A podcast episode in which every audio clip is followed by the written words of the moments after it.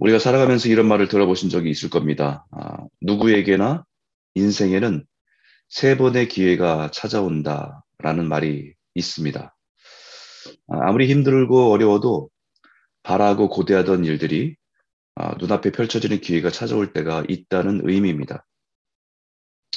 그렇기 때문에 그렇게 자신에게 찾아온 기회를 놓치지 말고 잘 붙들어야 한다라고 가르칩니다. 자신에게 찾아온 기회를 놓치면 후회할 수 있다라고 하는 그 심리를 잘 이용해서 사람들의 소비를 하게 만드는 것이 세상의 상술입니다. 어쩌면 오늘 다윗의 인생에서 일어나는 상황은 그의 인생에 찾아온 기회로 충분히 보일 수 있습니다. 다시는 이런 기회를 만날 수 없을 절호의 찬스, 기회로 보일 수 있는 상황입니다. 사울의 시기와 미움이 극에 달해서 이제는 노골적으로 군사들을 데리고 다윗을 쫓고 죽이려는 상황 가운데 있었습니다. 심지어는 블레셋과의 싸움을 하다가 돌아와서 다윗을 잡으러 병사 3천 명을 데리고 갈 정도입니다. 그러던 중에 사울이 뒤를 보러 굴에 들어갔는데 그 굴 깊은 곳에 다윗이 숨어 있던 굴에 들어가게 된 것입니다. 볼일을 보는 사울, 완전히 무방비 상태에 있는 사울입니다. 지금까지 다윗을 죽이려고 미친 듯이 쫓아다니는 사울이 지금 눈앞에 무방비 상태로 앉아 있는 것입니다. 그때 다윗과 함께한 사람들은 한결같이 다윗에게 이것은 하나님이 당신에게 주신 기회입니다. 라고 말했습니다.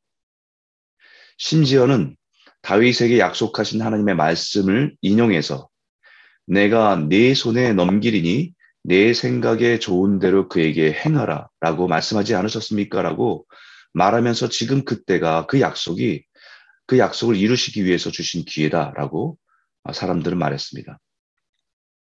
지금 이 상황은 하나님이 당신에게 원수를 넘기신 기회입니다. 이 기회를 놓치면 안 됩니다 라고 강조하고 있는 것입니다. 여러분 여기에 영적인 함정이 있습니다. 사실 다윗의 사람들이 인용할 말은 사무엘상 20장의 요나단이 다윗에게 전한 말입니다. 여호와께서는 다윗의 대적을 치실지어다라는 말입니다. 하나님은 당신을 지키시고 보호하실 것입니다. 하나님은 당신이 결국 승리하도록 하실 것입니다라고 하는 궁극적인 약속입니다.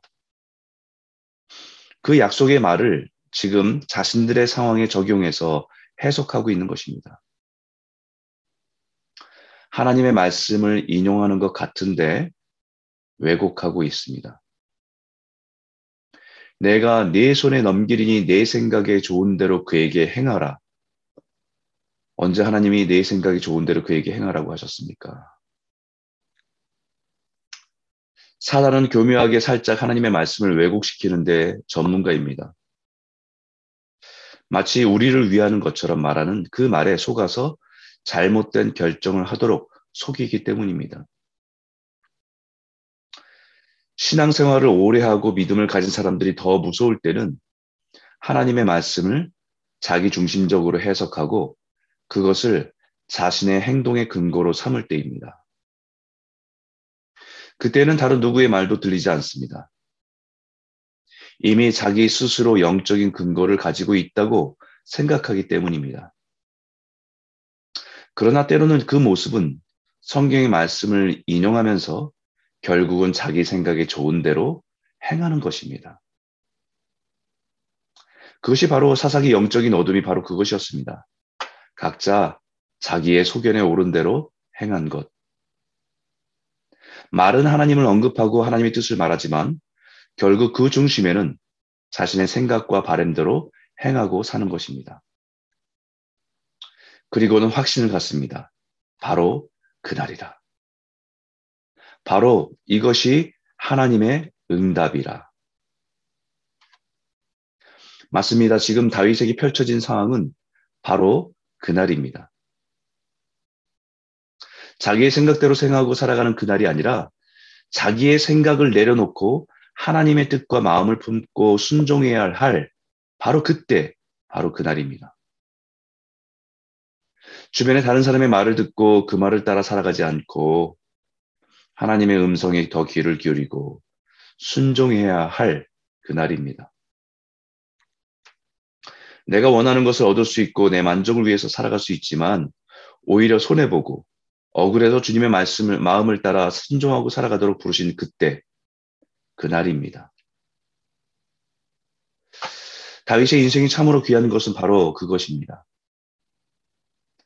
다른 사람들의 말보다 하나님의 마음과 말씀을 따라 순종할 수 있는 용기를 가졌다는 것입니다. 여러분 말이 쉽지 사실 이거 결코 쉽지 않습니다. 자신과 같이 고생하는 사람들의 말을 거절하는 것, 자신을 의지하는 그 사람들을 실망시키는 것, 결코 쉽지 않은 결정입니다. 여기에 보인 다윗의 행동은 그들의 눈에 제발로 굴러들어온 복을 걷어차는 것과 같은 모습을 보이는 결정으로 보이기 때문입니다. 그래도 다윗은 용변을 보고 있는 사울의 고돈만 살짝 자르고 맙니다. 그럼에도 불구하고 사울의 옷자락 뱀으로 말미암아 마음이 찔렸다라고 말합니다.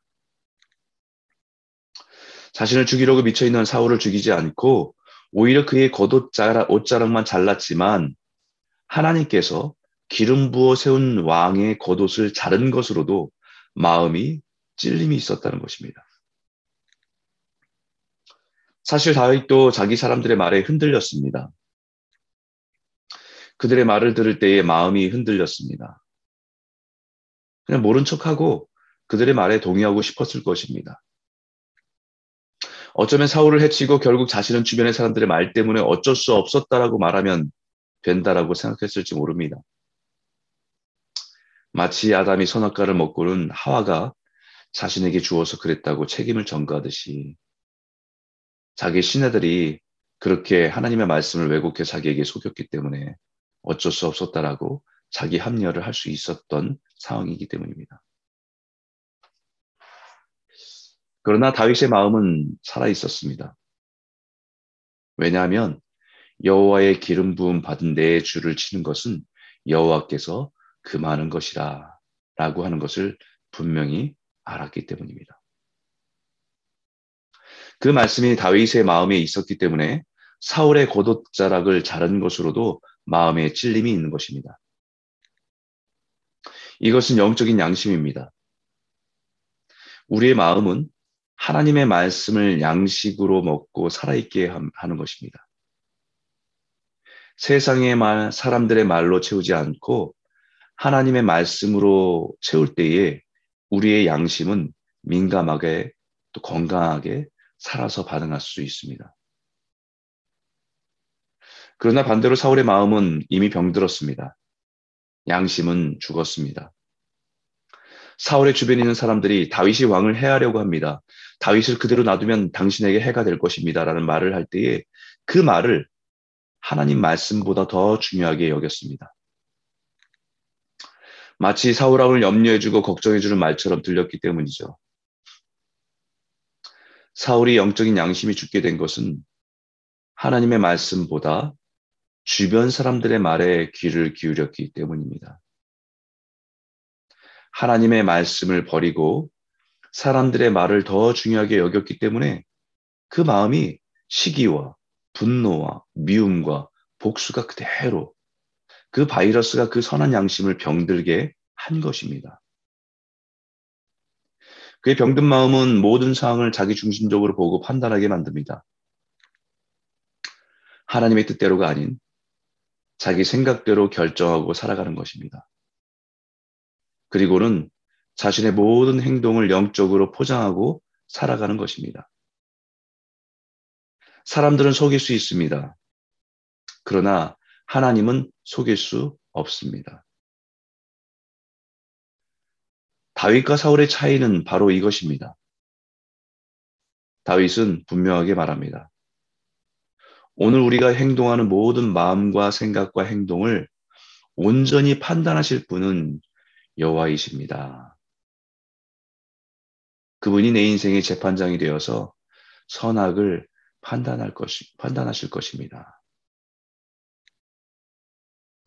사랑 성도 여러분, 오늘 이 말씀을 깊이 한 번 더 묵상해 보시기 바랍니다. 오늘이라는 말은 프레젠트, 선물입니다. 바로 그 내 생각과 마음대로 살지 않고 하나님의 뜻에 순종하며 살아갈 수 있는 바로 그날, 그날이라고 하는 선물입니다.